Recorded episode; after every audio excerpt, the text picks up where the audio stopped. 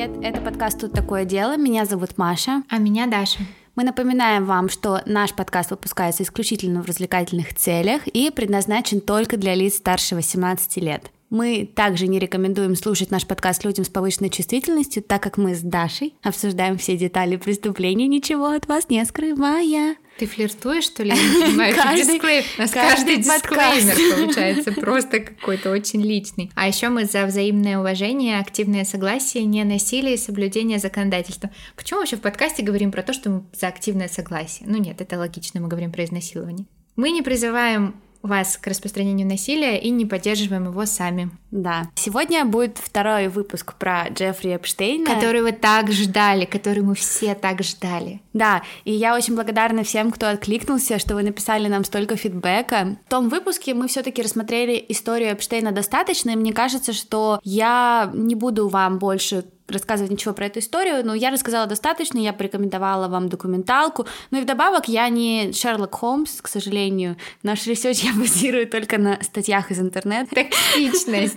Да, сегодня выпуск я построю немного по-другому, так как это дополнительный выпуск, и те, кому не интересна была история, отключайтесь, ничего интересного вам здесь не будет. Я расскажу просто по именам. Мы пойдем по именам. Я сконцентрируюсь, естественно, на Гиллиан, ну и потом про некоторые другие имена, которые я упоминала в подкасте, но, как мне кажется, и как казалось вам, я все-таки мало про них рассказала. Вот. И в конце я отвечу еще на один вопрос с нашего инстаграма, потому что, ну, другие я покрою в сторис, а один молодой mm-hmm. человек нам задал, да. Еще последний дисклеймер. У нас появилась серия «Невинные сплетни», где мы типа сплетничаем, но не сплетничаем, но мне кажется, сплетен в этом выпуске будет больше, потому что ну, здесь все больше про то, что кто что думает, кто что как соединил, кто что видел. Поэтому, ну, вот так, да. Ну, вы хотели, я делаю. Кайф.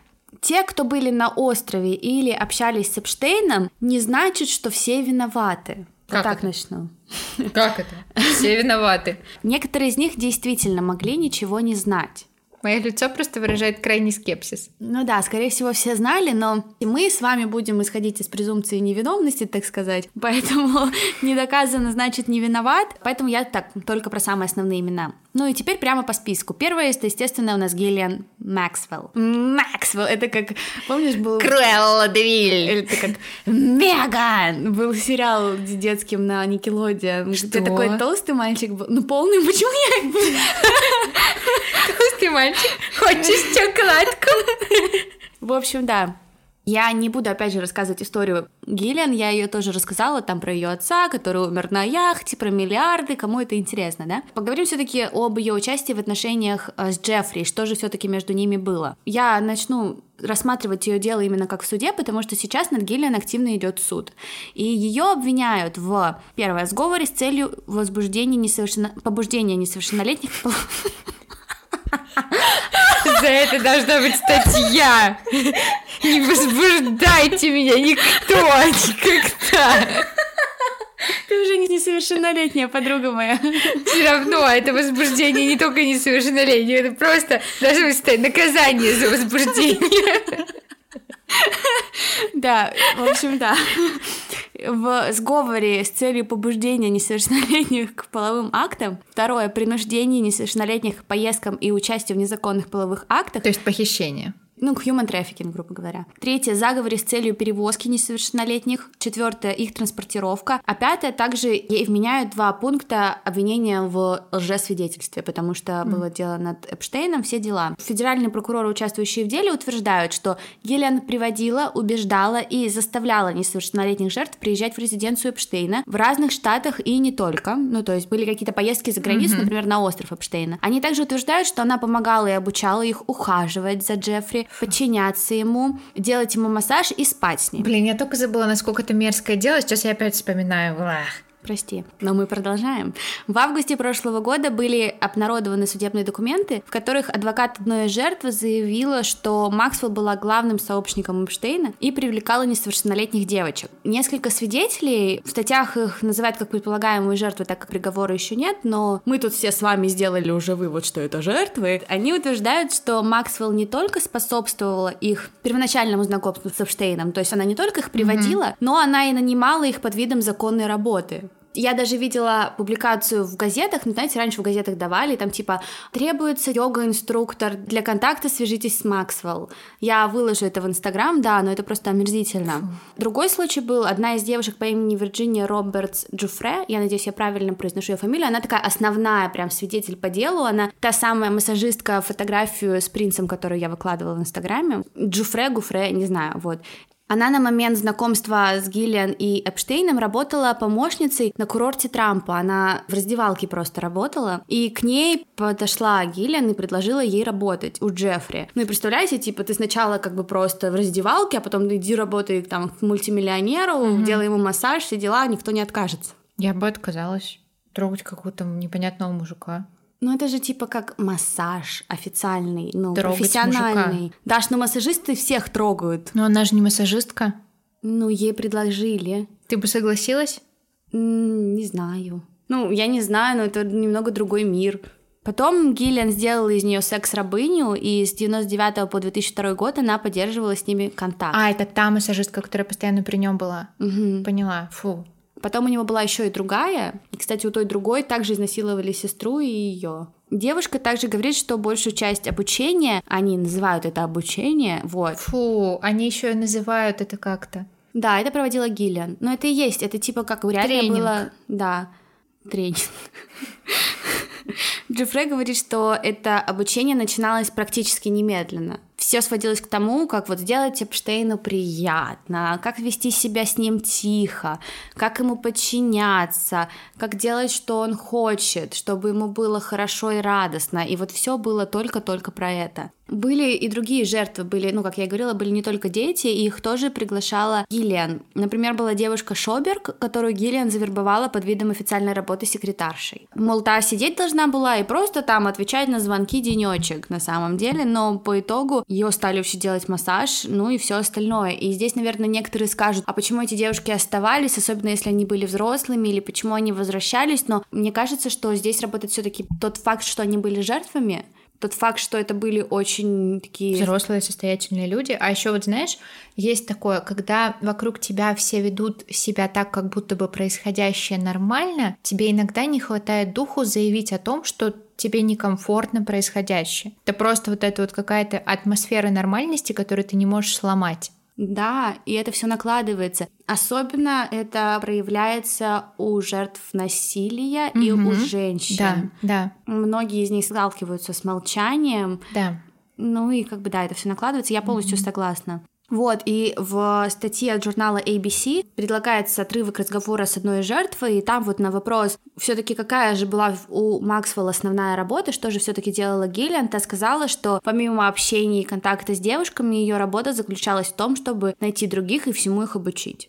Вот. В суде также показания давал управляющий дома Эпштейна по То имени... есть, по сути, Гиллиан сутенерша просто. Мамка. И сутенерша. Да, да. Управляющий дома, его звали Хуан Олеси, он рассказал, что видел как минимум 100 разных девушек, которые приходили и делали Эпштейну массаж в кавычках. На вопросы, кто же этих девушек искал и вообще откуда они появлялись в доме, он отвечал, что это госпожа Максвелл. Либо сам Эпштейн с друзьями их приводил, либо, допустим, Максвелл их приводил, а потом они отправляли этих девушек к друзьям Эпштейна. Это какой-то был даже обмен девушками, какой-то, ну, типа, иди к нему, сделай ему приятно, Фу. иди сделай массаж тому, иди сделай массаж этому.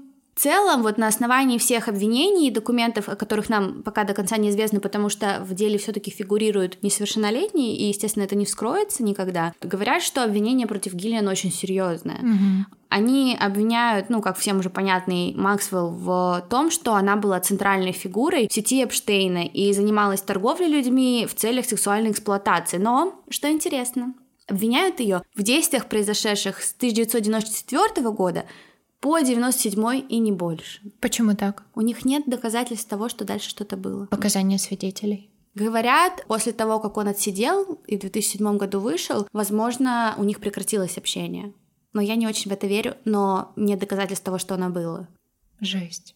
Угу. Я даже, я реально не могу понять, почему до 2007 нет. Как будто а. бы она там совсем чуть-чуть была, хотя это не так. Очень-очень странно. И тот факт, что она молчала, хотя она знала, ну то есть mm-hmm. даже если это прекратилось, она же молчала. Да.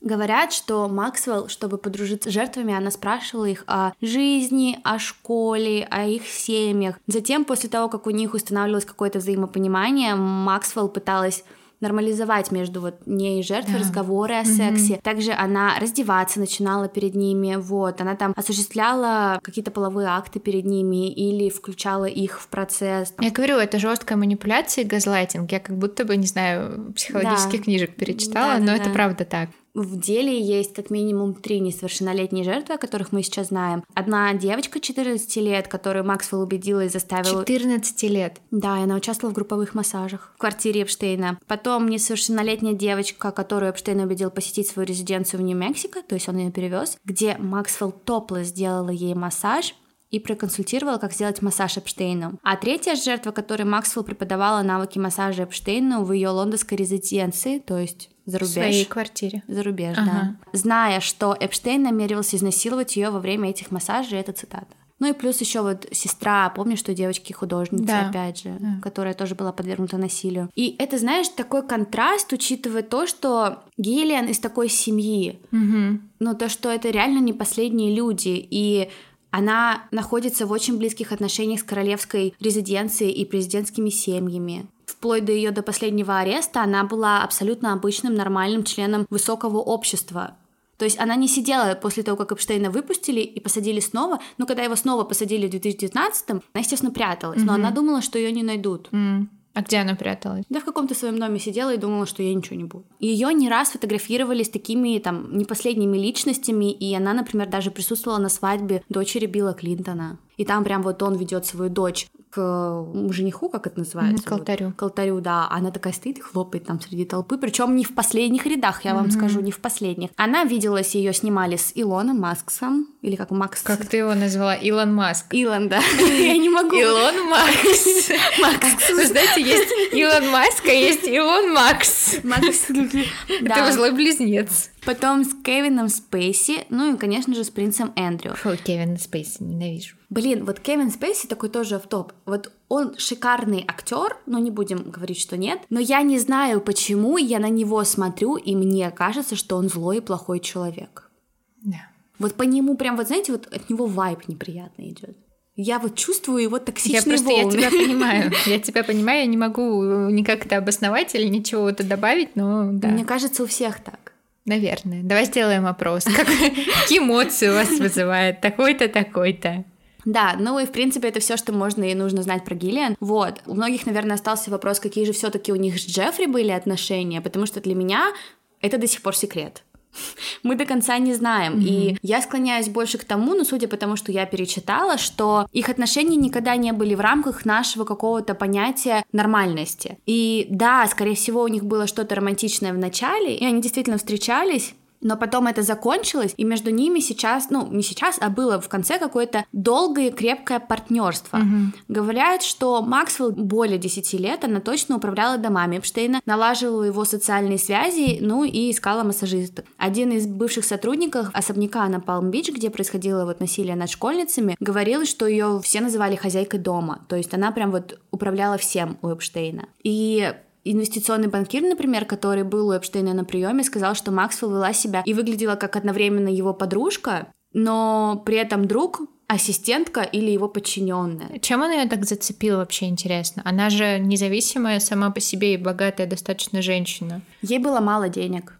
А еще говорят, что вообще Эпштейну ее представил отец ее же. И он сказал Эпштейну, типа, вот, заботься о ней. Mm вот в таком что-то было духе, но говорят, что, ну, я не знаю, говорят, что действительно ей просто вот после смерти отца нужны были какие-то деньги, но она в него влюбилась, возможно. Но это продлилось недолго, потом mm-hmm. они были просто друзьями. Она, говорят, что замужем, она вышла замуж, но она отказывается говорить за кого и как, мы не знаем этой информации. Может быть, это Эпштейн просто под личиной? Нет, это точно не Эпштейн. Блин, жалко. И Может она... быть, он сделал пластическую операцию? Нет, мы даже не знаем, кто это.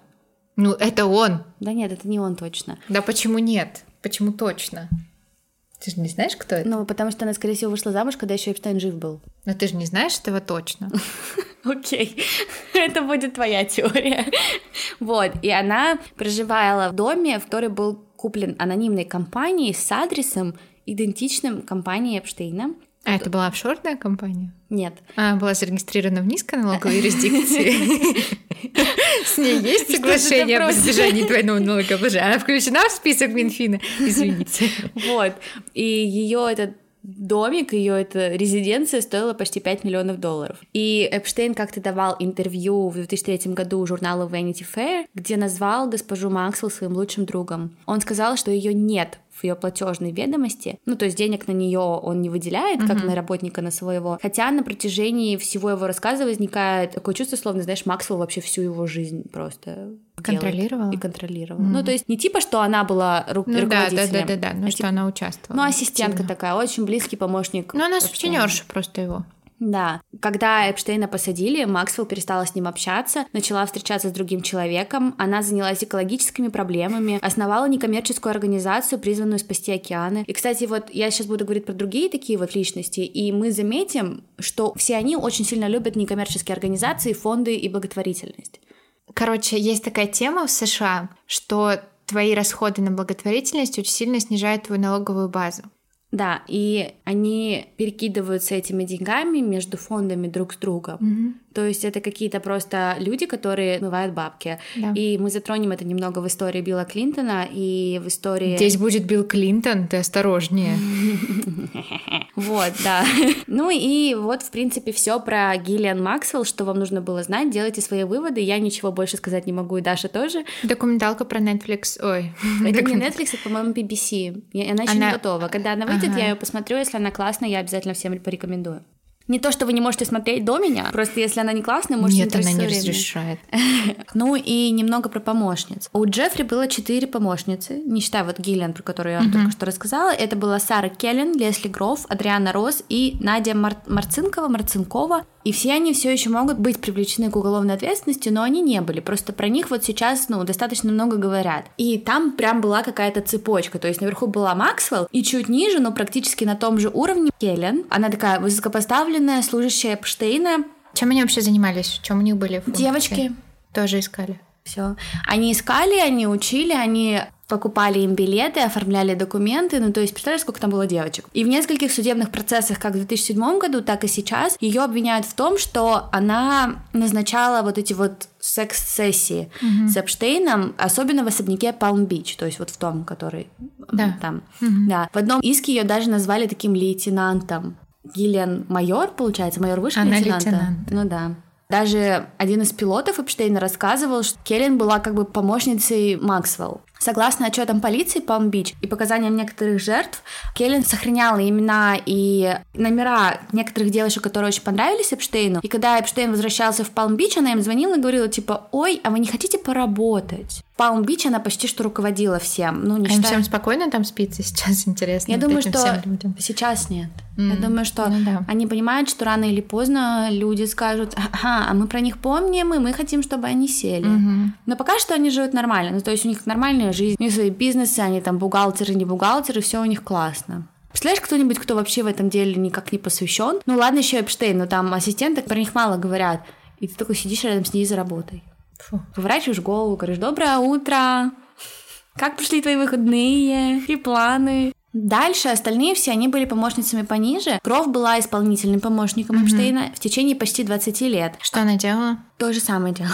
То же самое? Да. То есть они все, в принципе, одним и тем же занимались? Ну да, но я думаю, что они занимались каким-то его бизнесом. Это прям тоже. сеть, короче, какая-то отвратительная. Ну, пирамида, да. В 2005 году она давала интервью The Times и сказала, что отвечала на телефонные звонки, составляла его график, который включал встречи с выдающимися учеными, руководителями Уолл-стрит, иностранными высокопоставленными лицами и американскими политиками. Она также сказала, что с годами работы с Эпштейном она научилась понимать его просто без слов. И цитирую, «Я знаю, о чем он думает». Фу, они все такие шестерки, на Ну самом да. деле. Я думаю, что мы все сейчас знаем, о чем тогда думал Эпштейн.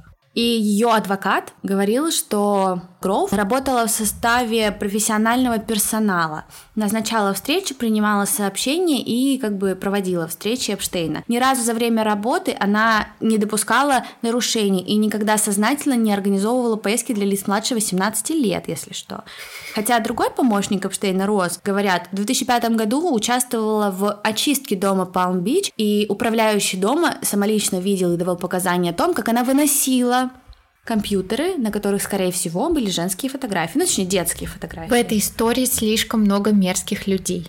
Они все мерзкие в этой истории. Здесь нет не мерзких. Я про то, что здесь слишком много людей, они все мерзкие. И это в итоге какое-то очень большое количество мерзких людей. Да. И последнее имя, про которое я не говорила, которое Марцинкова или Мар Марченко, я не знаю, почему-то я не могу понять, ее по-разному везде mm-hmm. называют. Вот. И здесь с ней как бы такая немного странная ситуация. Она была вот этой вот самой модели пилот, и она попала как раз-таки под очень пристальное внимание полиции Палм-Бич уже в 2005 году, то есть когда mm-hmm. началось расследование, ее тогда прям очень плотно расследовали. И по сообщениям полиции, 16-летняя девушка рассказала им, что Марцинкова вошла в комнату обнаженной, когда она... Помнишь, это вот та самая, которую, говорят, купили? Да. Вот, mm-hmm. говорят, что она была чуть ли не основной вот такой в Палм-Бич, mm-hmm. кто еще и участвовал в секс-сценах, потому что эта 16-летняя девочка говорит, я делал Эпштейну массаж, и тут заходит она, и он ей говорит, что она могла бы заработать дополнительно 200 баксов, если она займется с Марцинковой оральным сексом. Это происходило не раз, и Марцинкова участвовала во многих вот таких вот свиданиях, если это можно так назвать, насилиях. Но здесь проблема в чем состоит? В том, что, во-первых, Многие из них, ну некоторые из них, две из них, в основном Марцинкова говорят, что тоже жертва. Mm. И ее адвокаты сами настаивают на том, что вы не можете ее сейчас судить, потому что она была жертвой Эпштейна изначально, была травмирована и делала это потому, что она сама была травмирована. Блин, да сложный вопрос на самом деле, да. Да, и они говорят о том, что ей нужно время, чтобы осмыслить и пережить то, через что она прошла, mm-hmm. потому что она даже никогда не имела права высказать mm-hmm. по этому поводу. Вот, и я не знаю, как себя вести по этому поводу, потому что когда были девочки, школьницы, кто приводил своих подружек, я не считала их э, виновными в этом. Ну да. Ну вот Гиллиан на сто процентов виноват. А вот эти? Нет, только Марцинкова. Остальные, все остальные точно? Да. Mm. Ну, я не знаю. Ну, они все могут сказать, что они были жертвами. Ну, не знаю, почему мне почему-то Марцинкову не жаль. Поэтому говорят, что у полиции сейчас будут проблемы, потому что установление уголовной ответственности над людьми, которые были жертвами, очень сложно провести. Вот. И журналу давала интервью Лорен Херш. Она была бывшим, она есть бывший прокурор Бруклина по борьбе с торговлей людьми в целях сексуальной эксплуатации. Вот, и сейчас она возглавляет организацию по борьбе с торговлей людьми. И она сказала, что если бы не эксплуатация этих девушек, они бы этого не сделали. Mm. Так как Марцинкову уже купили и насиловали, она делала это тоже. Mm-hmm. Вот, и из-за этого становится очень сложным факт обвинения. Не знаю. А может быть и сделали. Кто Эпштейн знает. как паук, он, короче, свою паутину, там мушек своих закутал в паутину и все. Угу. Фу, настолько мерзко, ужасно. Мне мерзко от кейса, который только что был, а здесь мне мерзко тоже, но уже по-другому. Да. Была еще одна, последняя, про которую я расскажу. Это Робсон. Она была стриптизершей и работала в Olive Garden. Ну, это такой типа кафешка какая-то, mm-hmm. типа наша шоколадница, наверное. Она не входила в число вот этих четырех жертв, которые, ну, женщин, не жертв, которые получили иммунитет в 2007 году. Вот, и ее реально... Они все получили иммунитет? Да, под, mm-hmm. по сделке Эпштейна они а, обвинялись. Понятно. Говорят, что ее роль в вот этом деле и в насилии была настолько значительна, что ей планировали предъявить более 10 лет подряд обвинению, но почему-то этого не сделали. Mm. Хотя ей дважды предъявляли иски, и она была допрошена, и она описывала свою роль. Она говорила, что она зарабатывала 200 долларов с каждой школьницы, которая приводила в особняк. Она набирала девочек из своей старшей школы, в том числе девочек, которой было там 14 и меньше. Жесть. Да, а один раз она перевела 23-летнюю, то есть меня, грубо говоря, девушку mm-hmm. Эпштейна, он отказался и сказал, она слишком стара. Фу, господи. Во-первых, фу, а во-вторых, козел. Я не старая. Робсон говорила на этом допросе, что все эти девочки знали, во что они ввязываются. Чё? Овца. Типа, правила были негласными, но они были всем понятны. Овца, она овца. И она тоже говорила, в принципе, о том, что чем больше вы приводите, тем больше вы зарабатываете. Если бы вы работали в стрингах и топлес в клубе, вы бы столько не заработали, сколько вы заработали на девочек. Но если честно, я сомневаюсь, что если ко мне кто-то подойдет и негласно предложит мне сделать кому-то массаж за 100 баксов, а я живу в семье, в которой убивают, и у меня нет денег mm-hmm. на еду, я не откажусь. Да. Но это не значит, что я негласно согласилась на насилие. Ну, конечно. Она даже один раз обсуждала со своими адвокатами возможность судиться против Эпштейна, потому что она говорила, я была в такой вот сложной ситуации, я думала, что работать с Эпштейном — это легкий выход. Вот, а потом она решила не судиться с ним, потому что я решила, что это моя жизнь, я должна нести ответственность за свои действия, потому что я делала это сама. Следующий герой — это принц Эндрю, горячо обсуждаемый принц Эндрю. В Эпштейна и, в принципе, в королевской семье — это герцог Йоркский. И он давний друг мистера Эпштейна по тому, что пишут журналы, они познакомились в 90-х годах в начале. Они были там вместе, потом замечены на вечеринках в Сент-Тропе, Таиланде. Принц Эндрю был сфотографирован на встрече с Эпштейном в Центральном парке в Нью-Йорке в 2010 году, то есть после того, как Эпштейна выпустили из тюрьмы, все знали, что он насильник. Вот, и на самом деле... Принц Эндрю не отмыться. Эпштейн был очень крепко связан с семьей принца Эндрю, потому что у него даже были финансовые отношения с бывшей женой принца Эндрю. У той были какие-то долги, и Эпштейн одолжил ей 80 тысяч долларов на их оплату, и эта сумма помогла ей сделать перерасчеты процентов, ну, спасти ее буквально. Mm-hmm. Но в отличие от своего мужа, когда она узнала правду про Эпштейна, она выступила с официальным заявлением, они тогда уже развелись, и сказала, что она не знала, что по возможности, как только сможет, она вернет все эти деньги, и ей очень грустно, что она была связана с таким таким человеком. Mm-hmm. То есть, ну, я не хочу ее ни в чем обвинять. А про принца Эндрю выступает очень много Вирджиния Робертс. Ну, как бы принц Эндрю все отрицает. И он говорит, что не было каких-либо форм сексуальных контактов, и он сказал, что обвинения были ложными и безосновательными. А у него есть какой-то иммунитет? Um, я, если честно, не знаю. Потому что, с одной стороны, это как бы герцог и угу. член королевской семьи. А Вроде другой... на герцогов не распространяется. А с другой стороны, это не такой уровень, мне кажется, нет. Да. Ну, может быть, какой-то в рамках страны, но вряд ли международный. Угу. Он давал интервью, где вот это вот все отрицал, но потом на этом же интервью он говорит, что он не жалеет о своих отношениях с Эпштейном, и он никогда не будет и не выражает сочувствие его жертвам. Что? Просто на официальном интервью, на котором он должен был отрицать тот факт, что он насиловал Господи, девушку. Господи, какой мерзкий. Ну да, но это просто омерзительно. Ну ладно, дальше. А правда, что у него была вот эта вот записная книжка, про которую все говорили, но никто в итоге ее не нашел, где он, возможно, записывал все, что у него есть на своих вот этих вот контактов? У него была черная книжка, которая вот, была света. Да. И там были все эти контакты, оттуда многие имена, про которые mm-hmm. я говорю. И там были там контакты, допустим, несколько телефонов Трампа и Мелании Трамп. Реально там вот эти все контакты. И на самом деле, что интересно, Эпштейн, он, ну вот реально, и это к вопросу, гений он или нет, он такой мегамозг. Потому что он постоянно расширял нетворкинг. Да, и для него это было как? Его один знаменитый друг приведет ему другого. Да. И он mm-hmm. постоянно хотел, чтобы его представляли. И поэтому, ну, я тоже такой дисклеймер сказала, что многие люди, например, из этого списка, они могут не быть знакомы с Эпштейном. Ну, то есть mm-hmm. мой телефон может быть, ну, у кого-то, и я этого не знаю, поэтому про них я не говорю. Но если вы погуглите, там очень много информации mm-hmm. про то, кто в этих списках был. И там, ну, много кто был. Ну, ну, это просто вот эти вот темы, они очень же кликбейты. Ну, то есть там в списке Эпштейна был такой-то, такой-то известный человек. Ну, то есть, возможно, просто там есть. Ну возможно, ну, да. он никак в деле не фигурирует. Ну, просто это реально, типа, ой, интересно, почитаю-ка я, и клик-клик-клик. Ну да, типа, например, Харви Вайнштейн там был, и всем понятно, ну, что и как, и вопросов это не вызывает. Ну, там, допустим, какой-то актер, ну, тут уже нужно подумать. Ну да. Вот. В общем, был там еще один член правящей семьи. Это Чарльз Алсер. Официально его зовут Эрл Спенсер, и он младший брат принцессы Дианы. У Чарльза было три жены, и от них у него семь детей, и сейчас он женат на Карен Гордон. И эта дама из Канады, у которой своя благотворительная организация Whole Child. Основная цель этой организации — это помогать брошенным, подвергнутым насилию детям по всему миру. Как Whole Child переводится? Whole пишется как целый? Угу. Целый ребенок?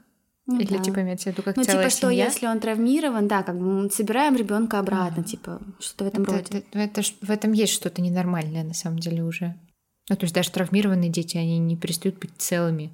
Ну, не знаю, очень странно, в общем. Но тут такая связь. Короче, этот Эрл Спенсер сидит как главное лицо, один из главных лиц в этой организации, то есть распоряжается ее активами. И у них есть такой адвайзер, советчик. И этим советчиком выступает... Блин, мне так интересно юридические структуры эти все посмотреть. Посмотри, потому что испугаешься, как и я. Класс. И этим советчиком выступает Скотт Джуниор. Этот Скотт Джуниор работает с такими людьми, как Билл Гейтс и его женой. У Билла Гейтса и его жены есть организация против так. СПИДа, туберкулеза и малярии. И их организации благотворительные, они очень много денег жертвуют. Угу. И также они среди первых, и, по-моему, первые, кто жертвует деньги ВОЗ. И это страшно. Вот. И как бы эти люди, они все работают и борются за очень серьезные вещи. И все эти люди были в списке Эпштейна. Но они как-то связаны с его преступлениями? Или они... Вот, понимаешь, здесь как бы ты начинаешь пытаться у себя в голове это разложить и сказать, ну, то, что они в списке, не значит, что они виноваты. Но при этом многие из них отрицали того факта, что они встречались с Эпштейном, хотя они это делали. Но они просто не хотели свою репутацию каким-то образом, мне кажется. Да, но они были на его островах, они с ним фотографировались, и они все типа такие филантропы, и Эпштейн там в Гарварде среди ученых сидит на разных там комиссиях. Кто вообще такой Эпштейн? Да. И они такие все филантропы, но у них такой филантропический какой-то филантропическая дискриминация, что ли, получается. И они вот все собираются этой группкой и вроде как борются за детей, а потом вроде как фотографируются с насильником. Вы знаете, если бы я боролась за детей, я бы, наверное, вообще просто плюнула этому человеку в лицо. Да, белые богатые мужчины. Да, и женщины. Это все сводится просто к богатой какой-то группе, которой на всех посрать. И здесь мы как раз-таки подходим к Биллу Гейтсу и его жене. И я хочу немного углубиться здесь, и даже не про Эпштейна, потому что для меня это был очень-очень большой шок, я не знаю почему. Это омерзительно. Билл, как я уже сказала, изначально утверждал, что с Эпштейном он не встречался. Потом он это изменил и сказал, что он с ним виделся, и они как бы обсуждали разные темы, но исключительно там все в рамках благотворительности. Вот это у них была тема. Да, mm. потому что Эпштейн топил за благотворительность. И друзья Эпштейна переводили очень много денег Биллу Гейтсу и его жене в фонды. И я вот всегда думала, что вообще плохого в Билли Гейтсе? Ну да, он делает много денег. Ну что, он виноват, что он умный? И они с женой, они же такие молодцы, они борются. И вы знаете, там, ну типа, мало того, что малярия, спит, вот это вот все в странах третьего мира, его жена, она очень активно занимается планированием семьи, если никто про это не знал. У нас такой подкаст, мне сейчас опять скажут, что у меня не связанный рассказ, и все теряется в моем сознании. Чьей семьи, чьи семьи она планирует? Планирование семьи в Африке. Это называется планирование семьи? Да, планирование mm. семьи. В Африке очень большая проблема с концентриптивами, абортами и таблетками для женщин, ну и также какими-то более нормальными условиями. И многие женщины, они как бы не могут уже потянуть ребенка, и они это все сами понимают, но они не могут от него избавиться. И во многих этих странах аборты это даже не то, что невозможно сделать, это незаконно. И я всегда думала, что это очень хорошо. Я слушала даже книгу на Storytel Мелинды Гейтс, которая там начиналась с того, как они познакомились с Биллом, как она работала с ним в одной компании, как они сошлись, она родила, и как они решили заняться вот этим, и благотворительность, как она решила уйти с работы. И для меня это, знаете, типа было такое inspiring, типа mm-hmm. вау,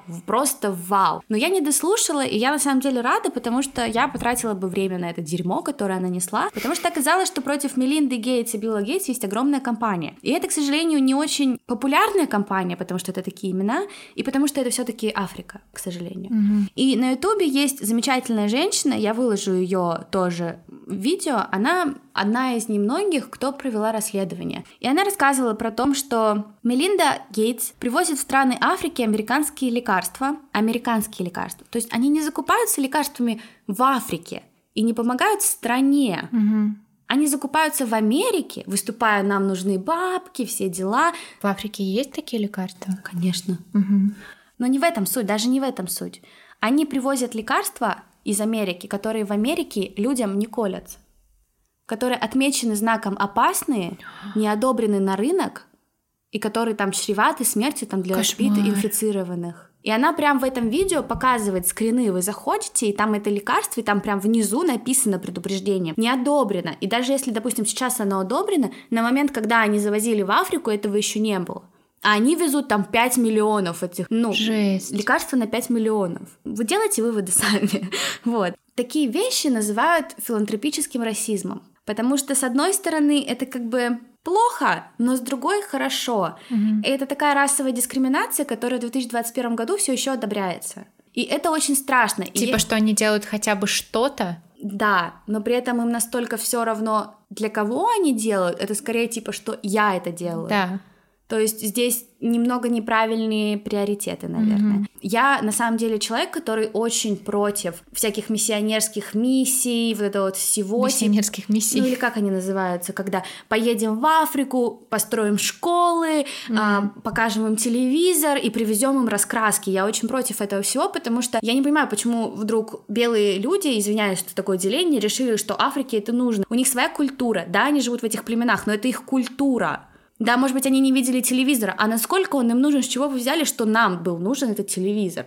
Это очень сильно разрушает племена, и я верю в то, что какая-то часть бедности, которая сейчас происходит в Африке, она происходит именно за таких миссий. И говорят, у них в этом племени всего один телевизор, а денег нет. Так у них бы и не было этого телевизора, mm-hmm. и они бы жили своими традициями, если бы вы не вырубили их леса, не забрали их полезные ископаемые и не привезли этот телевизор. У меня вот нет телевизора, я живу многовековыми традициями. Но не в этом суть. И что еще хуже? Ты просто так эмоционально про это рассказывала, прям мне надо было сбросить немножко накал. И я просто, понимаешь, я ресечила это в начале недели, и я сидела с этой мыслью и думала, я им расскажу, потому что мне очень тяжело это переварить, потому что для меня был огромный шок тот факт, что Мелинда, выступая, говорила о том, что они теперь фондом отказываются спонсировать аборты. Однако... Она же э, сначала хотела помогать женщинам, ну, типа, что это, возможно, детей. незаконно. Типа, мы будем помогать лекарствами, чем-то еще, но не абортом. А. Однако их фонд продолжает быть основным спонсором британской компании, которая делает примерно больше трех миллионов абортов в год, и у них это на сайте написано. И большая часть этих абортов незаконно проходит в Африке, а незаконные аборты, ну вы понимаете, что это аборты в полевых условиях, а в полевых условиях аборта это возможность mm-hmm. заражения и смерти. А также их фонд спонсирует организацию, которая проводит тестовые аборты на третьем триместре. Это уже очень поздно. Это уже убийство. Жесть. И они делают это в Африке. Это что, у них площадка для экспериментов или что это вообще? Ну, вот вопрос, да. Кошмар. Маш, ты точно уверена в том, что это, прям на сто процентов? Просто это такие Страшная я это видела, ну, я видела это в нескольких источниках на Ютубе, и это прям, ну, типа вот, заходишь на организацию и написано спонсоры. Mm-hmm. Вот, ну, про аборт на третьем триместре это говорила вот эта девушка, но другие вещи, они все есть, они как бы онлайн, смотрите. И Билл Гейтс был на острове Эпштейна э, несколько раз, и говорят, что недавний его развод с женой, они сейчас Мелинда mm-hmm. разводятся, может быть как раз-таки из-за скандала с Эпштейном. Уф. Но это сплетни. Не... А еще в списке Эпштейна был султан Брунея. Эпштейн туда летал с Биллом, вот, и они подружились, типа говорят, вот. Америка с этой страной дружит, потому что это очень богатая страна, и многие инвестиции у них в Америке. Там что, нефть? У них инвестиции в Америке. Они инвестируют в разные А почему бизнесы. богатая страна? Они получают деньги со своих инвестиций.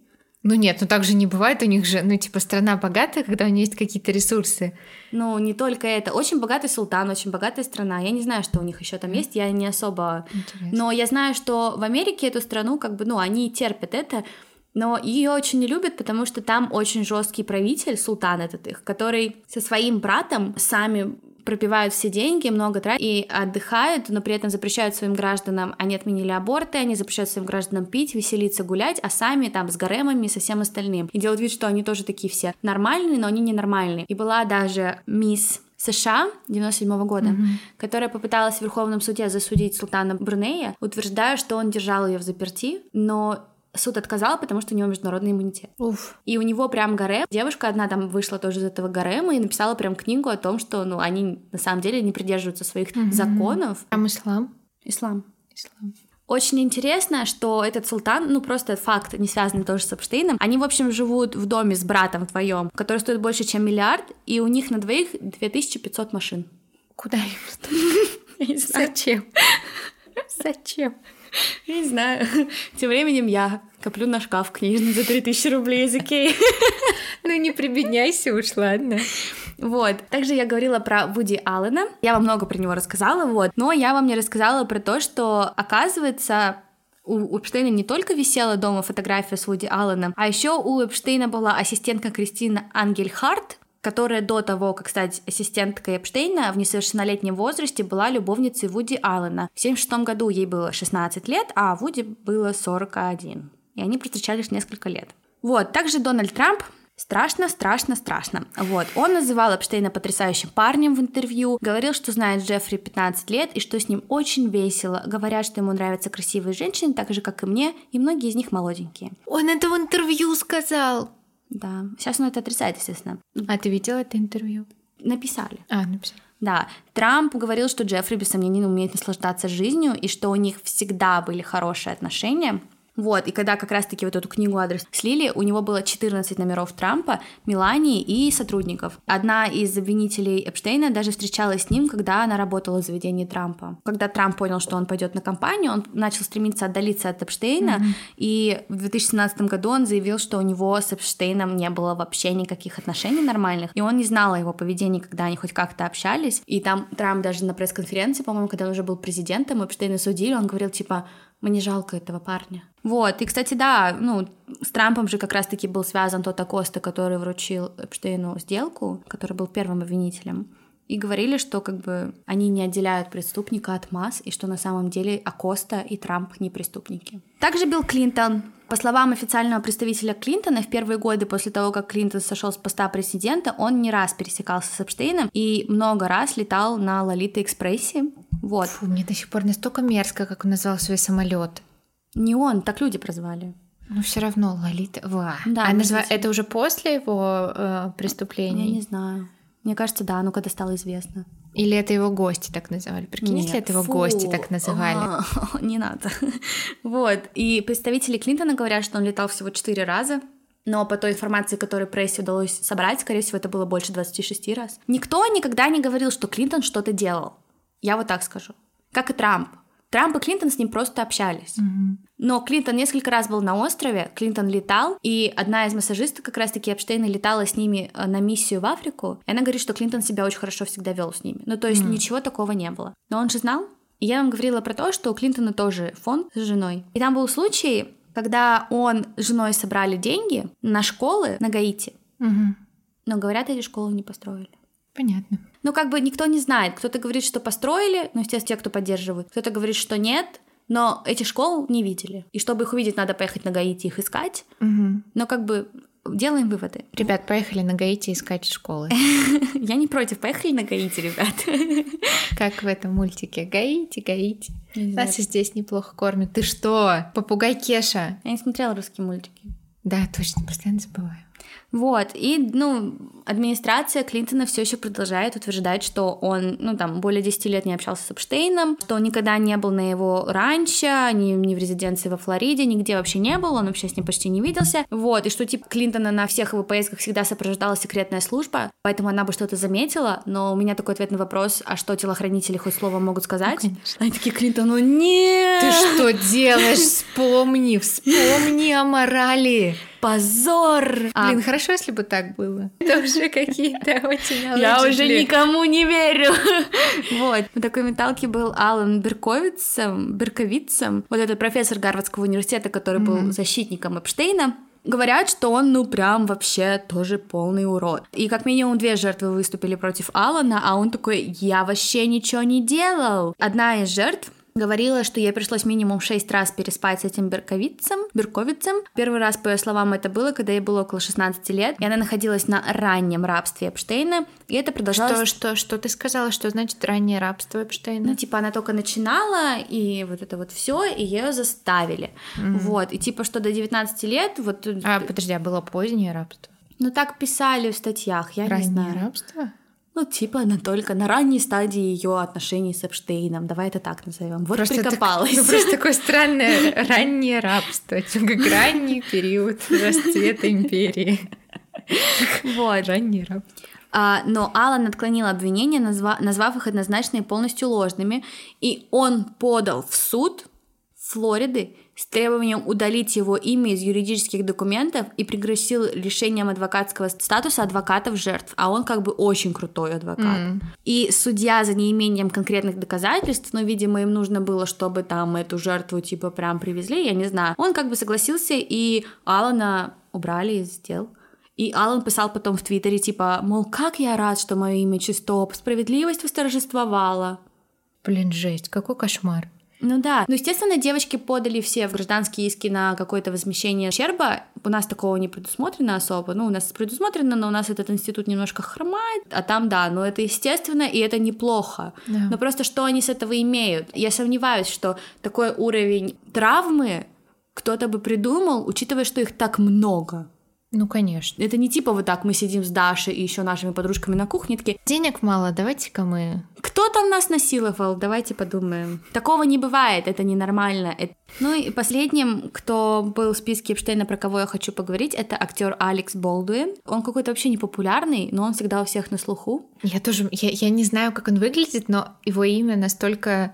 Ты знаешь, как он выглядит. Я тоже всегда думаю, что я не знаю. Он даже ни в каком нормальном фильме не играл. Да, я знаю. В каком-то сериале, мне кажется, играл, поэтому он такой да, по-моему, да. Ну, не суть. Просто мне показалось это смешным. Я не знаю, был он с Эпштейном другом или близким или нет. Когда в 2019 году Эпштейна забрали, он твитнул, что это были русские, и что его убили русские. И он написал «They are in charge of everything now». Ну вот, опять мы все сделали. Да, типа, они сейчас всем заправляют. Это все русские! Причем он твитнул это не с личного аккаунта, а у него и его жены как бы фонд, Угу. И он с аккаунта этого фонда твитнул про что? это. Вот, ну да, очень странно. При этом как бы нет никаких доказательств, что у них была связь, просто это странно. И я как бы не хочу опять растягивать подкаст, он и так получился большим. Это все имена, про которых я буду говорить. Давайте закроем главу Эпштейна на этот раз. Я выложу много разных видео в Инстаграм, ну, ссылки на эти видео. Они на английском, к сожалению, все. А там есть субтитры?